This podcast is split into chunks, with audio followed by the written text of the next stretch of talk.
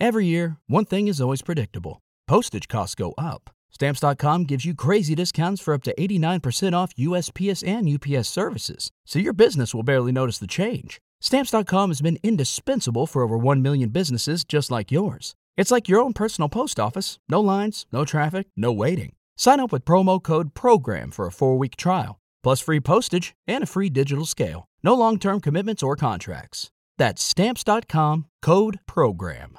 In the podcast Nice White Parents, reporter Chana Joffe-Walt, you may know her from This American Life, started looking into this one school in her neighborhood after her kids became school age in New York City.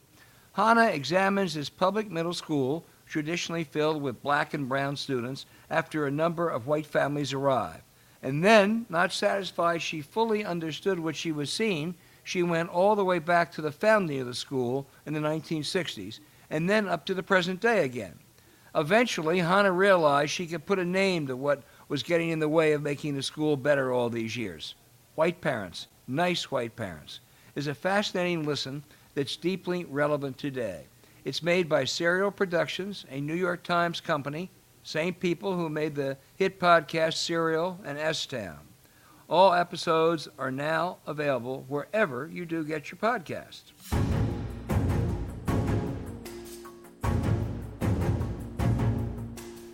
Hi, and welcome to 2020 Politics War Room with James Carville. I'm Al Hunt. We're proud partners with the Sine Institute, American University. We can't wait to get back.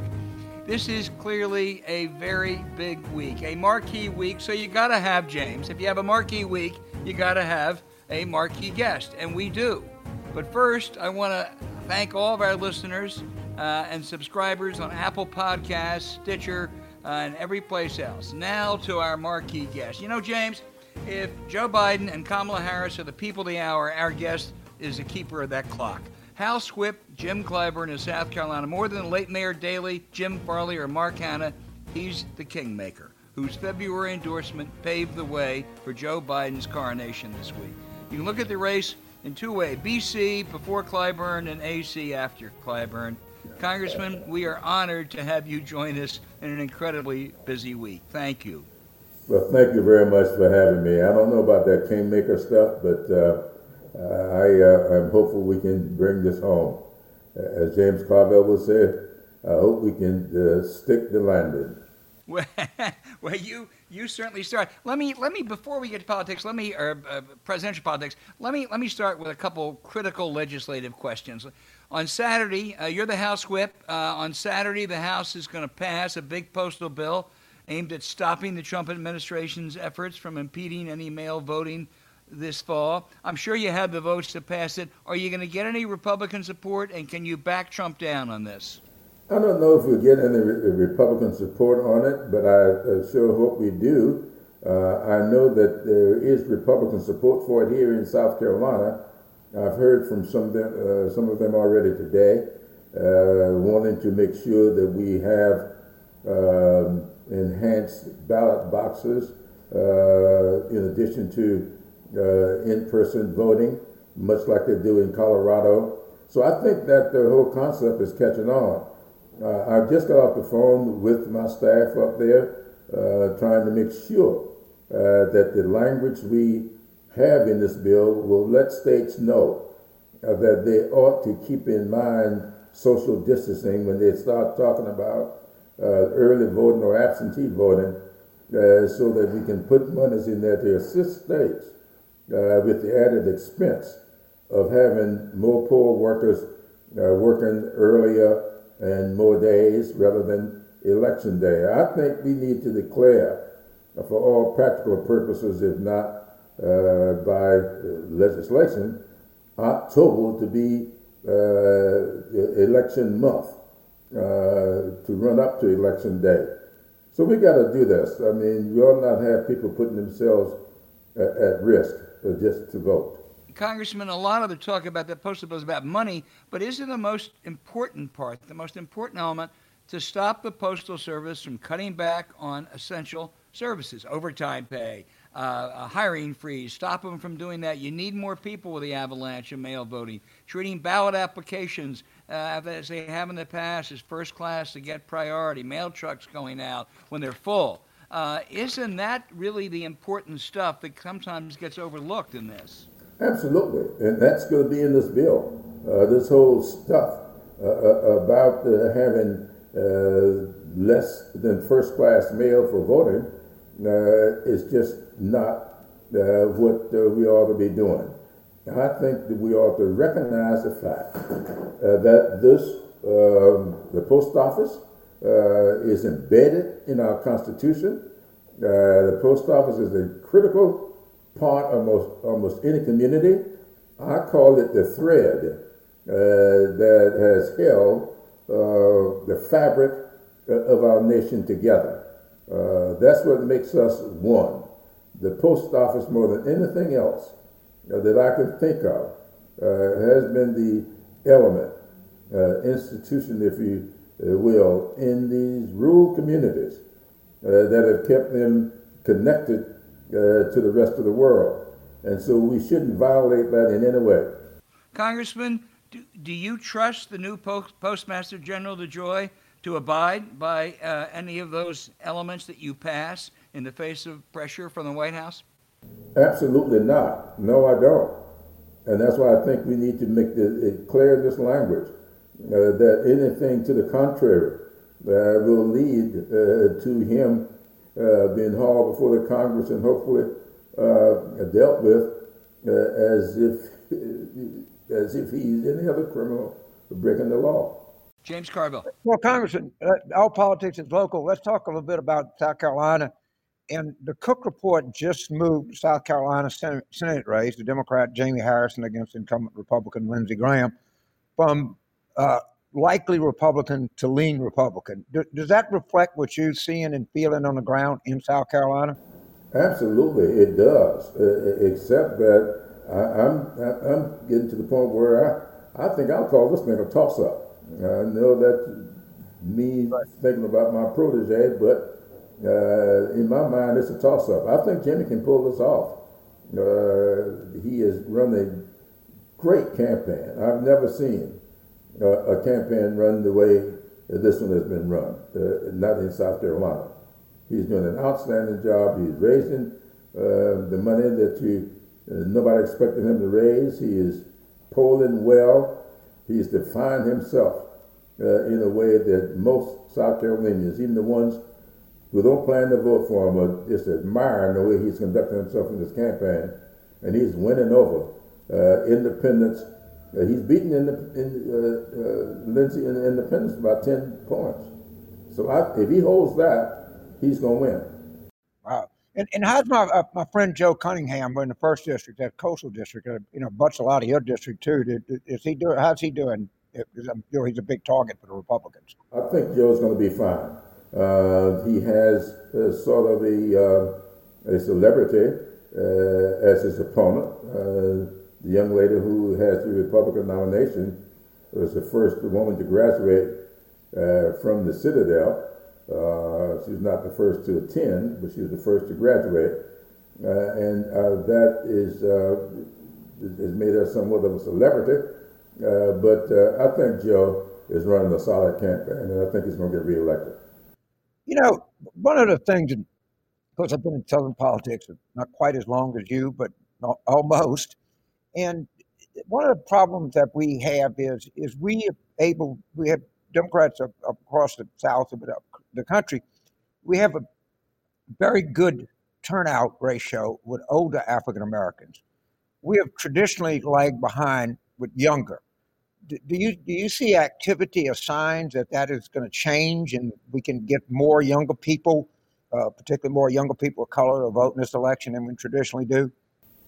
I think so, and I think a lot of it has to do uh, with people uh, being able to see folks who look like them involved in this process, not just as candidates, uh, but uh, as talking heads, etc.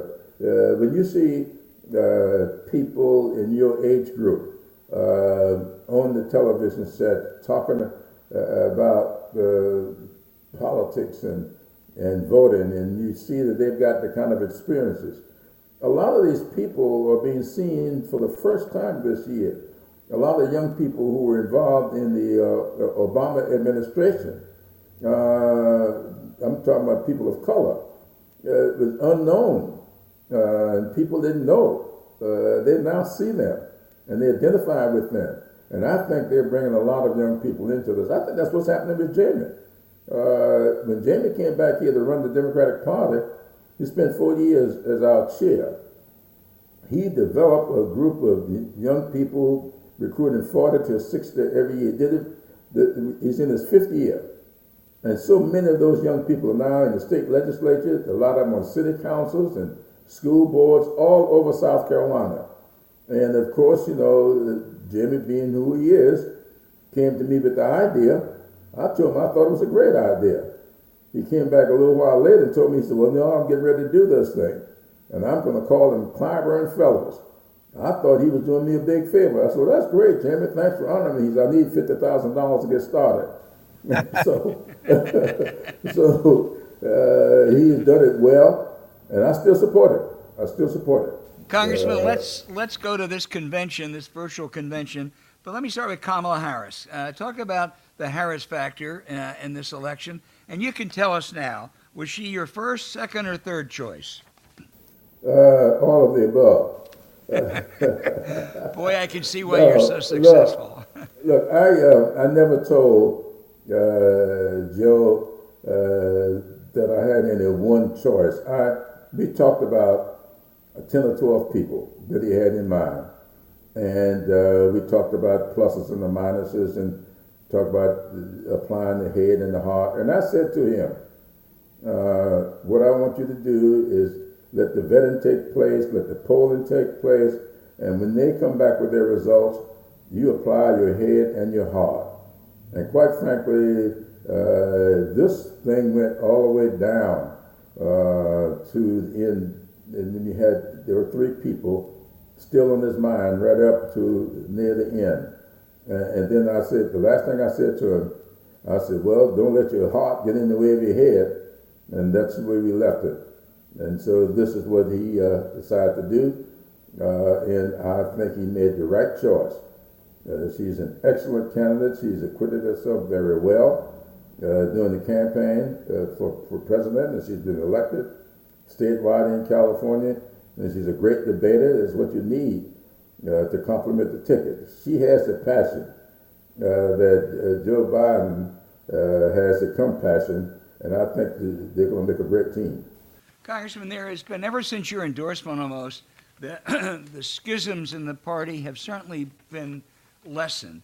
But there's still some griping from the left. I saw today a bunch of left wingers were complaining that uh, your colleague AOC only got one minute to talk uh, at the convention. Does, does that worry you any? Well, I would say to them, I only got three. and you're the whip. Uh, yeah, uh, I'm the majority whip. I think that, uh, and I'm that for the second time. Um, I'm 80 years old. I've been in this business for a long time, and I've, I've got a lot of.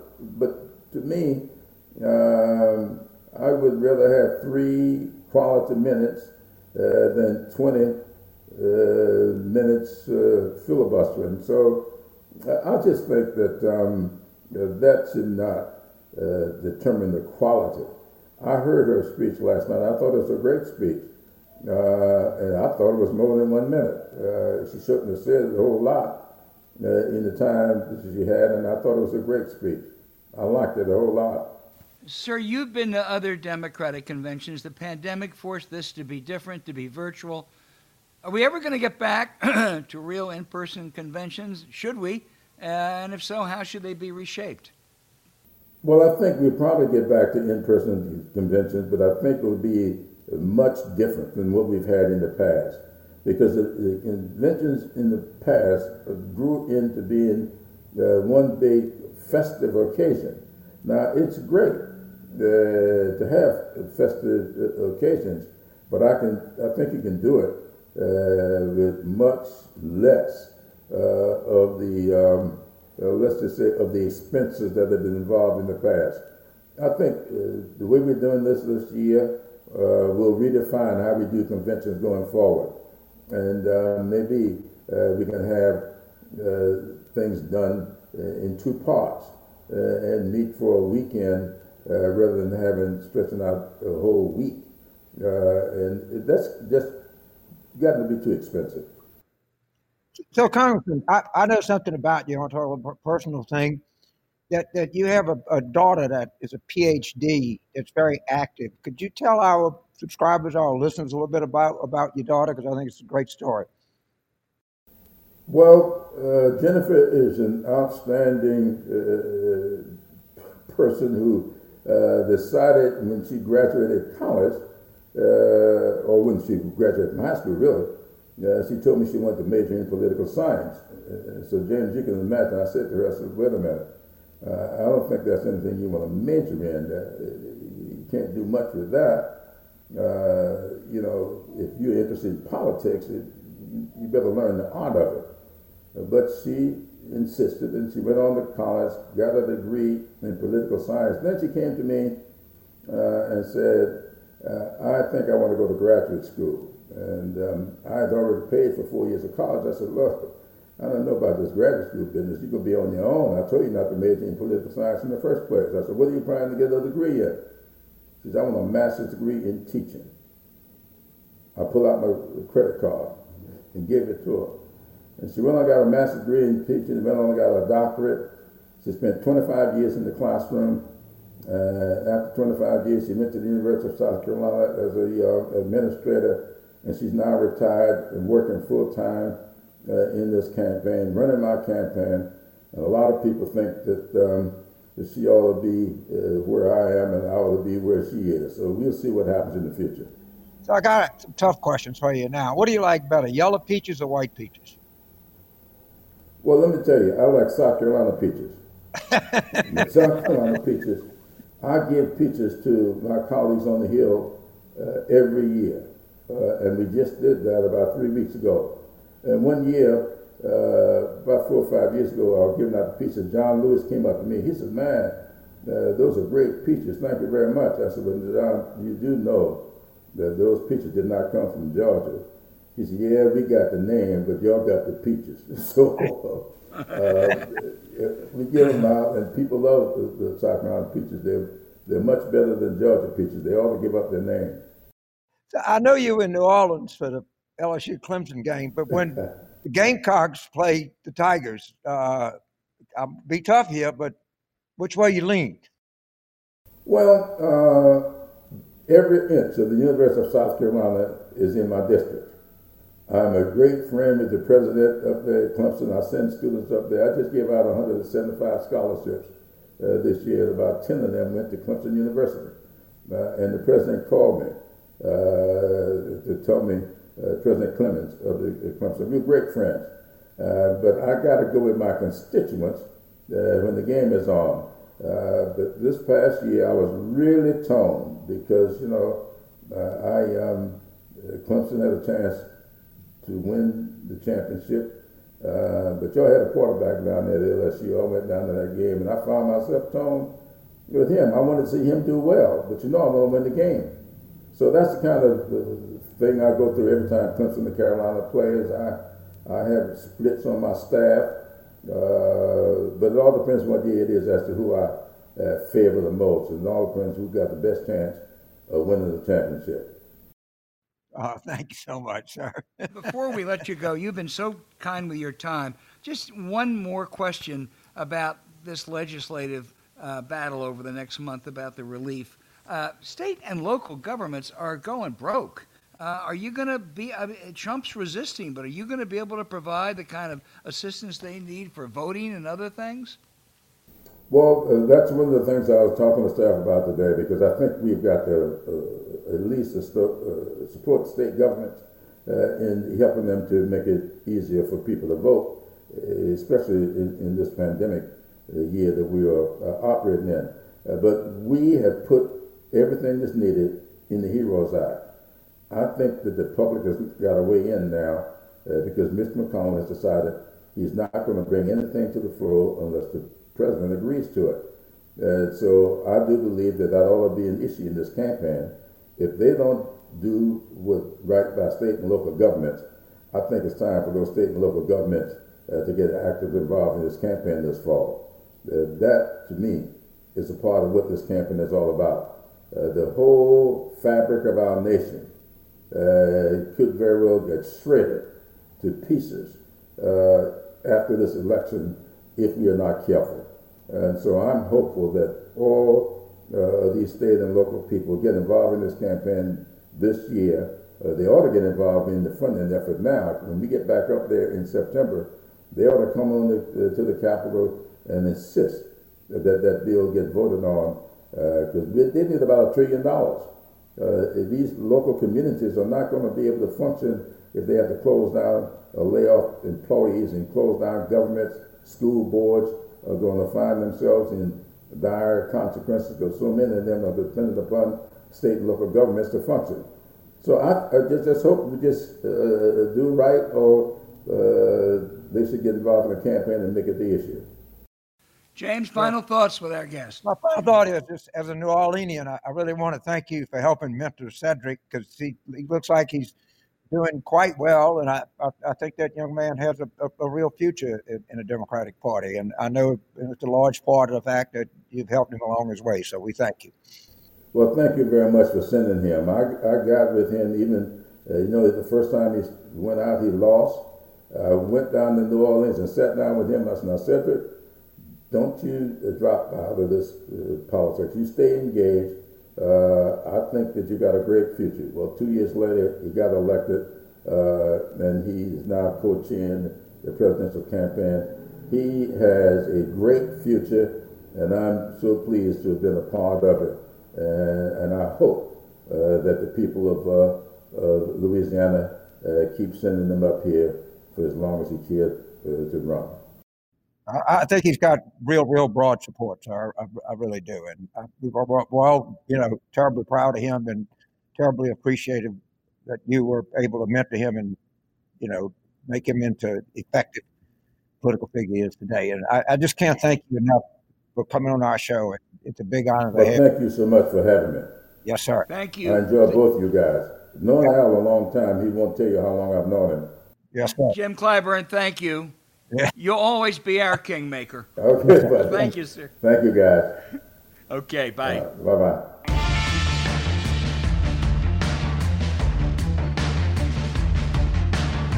All right, James, let's do a little convention talk. I'm first going to be uh, honest. Uh, I don't watch much of it. I watch other things. I did watch uh, Michelle Obama's extraordinary uh, speech on uh, Monday night. Uh, I thought Jill Jill Biden just radiated authenticity. On Tuesday, Jim Clyburn has captured what Kamala is, and I think you know it'll be interesting to watch Joe Biden on Thursday night. I think they're doing as well as could be done with the convention. It's more of an entertainment show with sometimes with um, with the uh, starlets as the MCs. Um, I, the one thing I did catch, which I thought the only thing I caught, which I thought didn't work, was the 17 people, uh, all being the keynote speakers. It was a little bit schmaltzy. But I think the Democrats, the, the, any ruptures are uh, have either been healed or they're not apparent.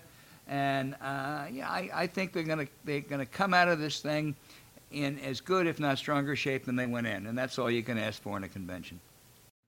It is. Uh, look, uh, the first time you do something, you always go to. Uh, encouraging thing is, I think Tuesday night was better than Monday night. I watch it a little bit more than you, not after, uh, you know, because it's got to comment on it after. But but I've been in every Democratic convention since '84, and they're actually can can be kind of fun. Particularly, you know, I mean, you get to see everybody, and you know, it's a kind of gathering of, of you know, it's a political version of Mardi Gras. I, I want to add to that because I want to pick up on one Jim. Yeah, it's that, and that's great. But I think it's more important than that, actually. Uh, dentists have conventions every year, journalists have conventions uh, every year. I think the idea of politicians from all over the country getting together uh, to nominate a president is a really good thing. They can talk to each other, they can, you know, talk shop, they can get to know different people. And uh, yeah, I, I, I think we went far too, we went, you know, we just went overboard with the parties and the money and uh, the balloons and all that. But I like the idea. It doesn't have to be four days. It shouldn't be. Maybe Jim Clyburn's right. It should be over weekend. Uh, and I, I'll tell you something else, very parochially, it's very good for journalists. It's a chance to meet and talk to uh, people in that kind of an environment. And I have people that I met at conventions, James, I hate to say this, back in the 70s who I still hear from. You know, some things in life that everybody on both sides, everything they say is true. All right? Yep. They have become expensive. They have become boring. They have become predictable. All that's true. And, and they're also, if you're a, a delegate, but you, you notice when you sign up, it, it, it's kind of expensive. I mean, you put something into it. But it, it, it, it just, it, if anything, it's just a chance every four years for people to have a sim, similar ideology and a similar involvement in politics to get together. And I think it produces, I understand all the arguments against it and they're all valid and maybe we should shorten them yeah. or, or, or do whatever. But on the whole, I, I still wish I was in Milwaukee. Yeah, I do too. I also regret it because I think Milwaukee's a really interesting town, and it's a shame they haven't gotten a chance to It showcase. I'm, I'm, I'm, I would bet, I would bet, you know, a whole bunch of money that the convention will be in Milwaukee in 2024. Uh, but I think you're right. Uh, I think they ought to be publicly financed. Uh, I think Nancy Pelosi has suggested that Republican and Democrat shorten, not nearly as expensive. Uh, you don't have to make it the great television extravaganza. I think the educational factor has been exaggerated, uh, and we're not going to go. I mean, I went to my second or third convention was 76, where you went in there, the Republicans not knowing who was going to be the nominee. That was really exciting. We're not going to replicate that probably.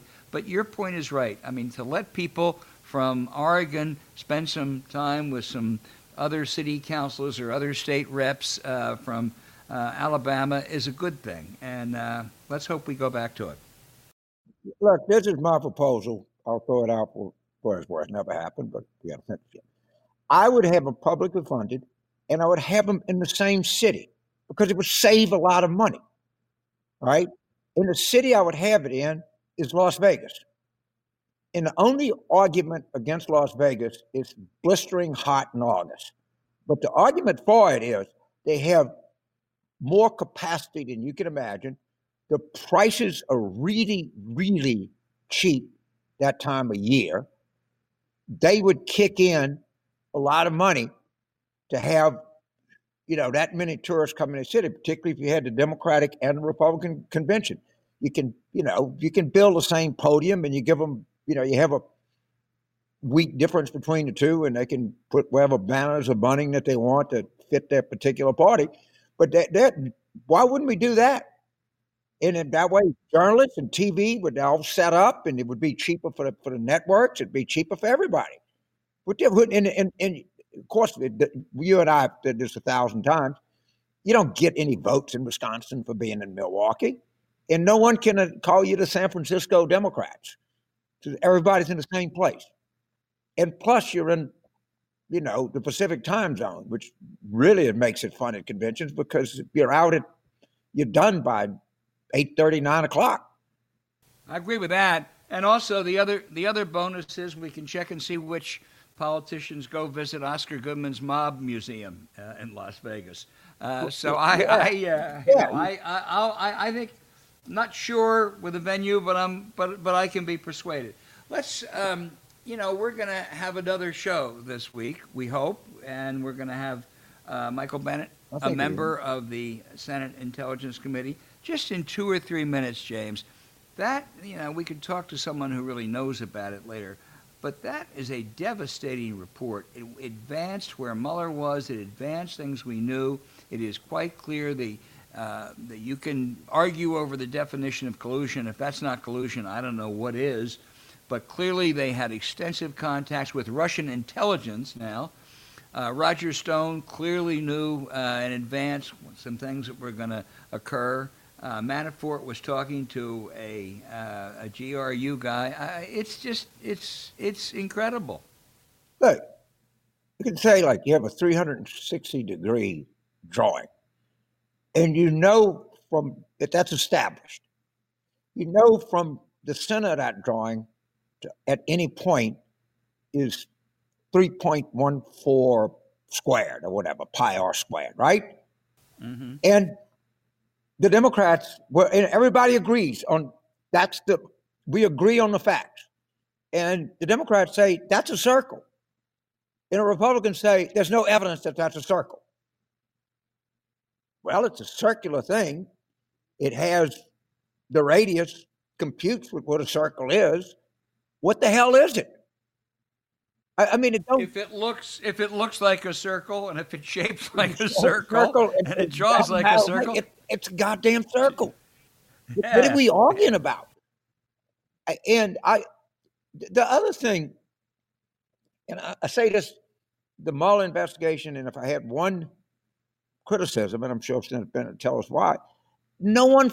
The first thing you learn when you're in the fourth grade and you're watching Columbo or whatever you were back whenever, Jack Webb, follow the money.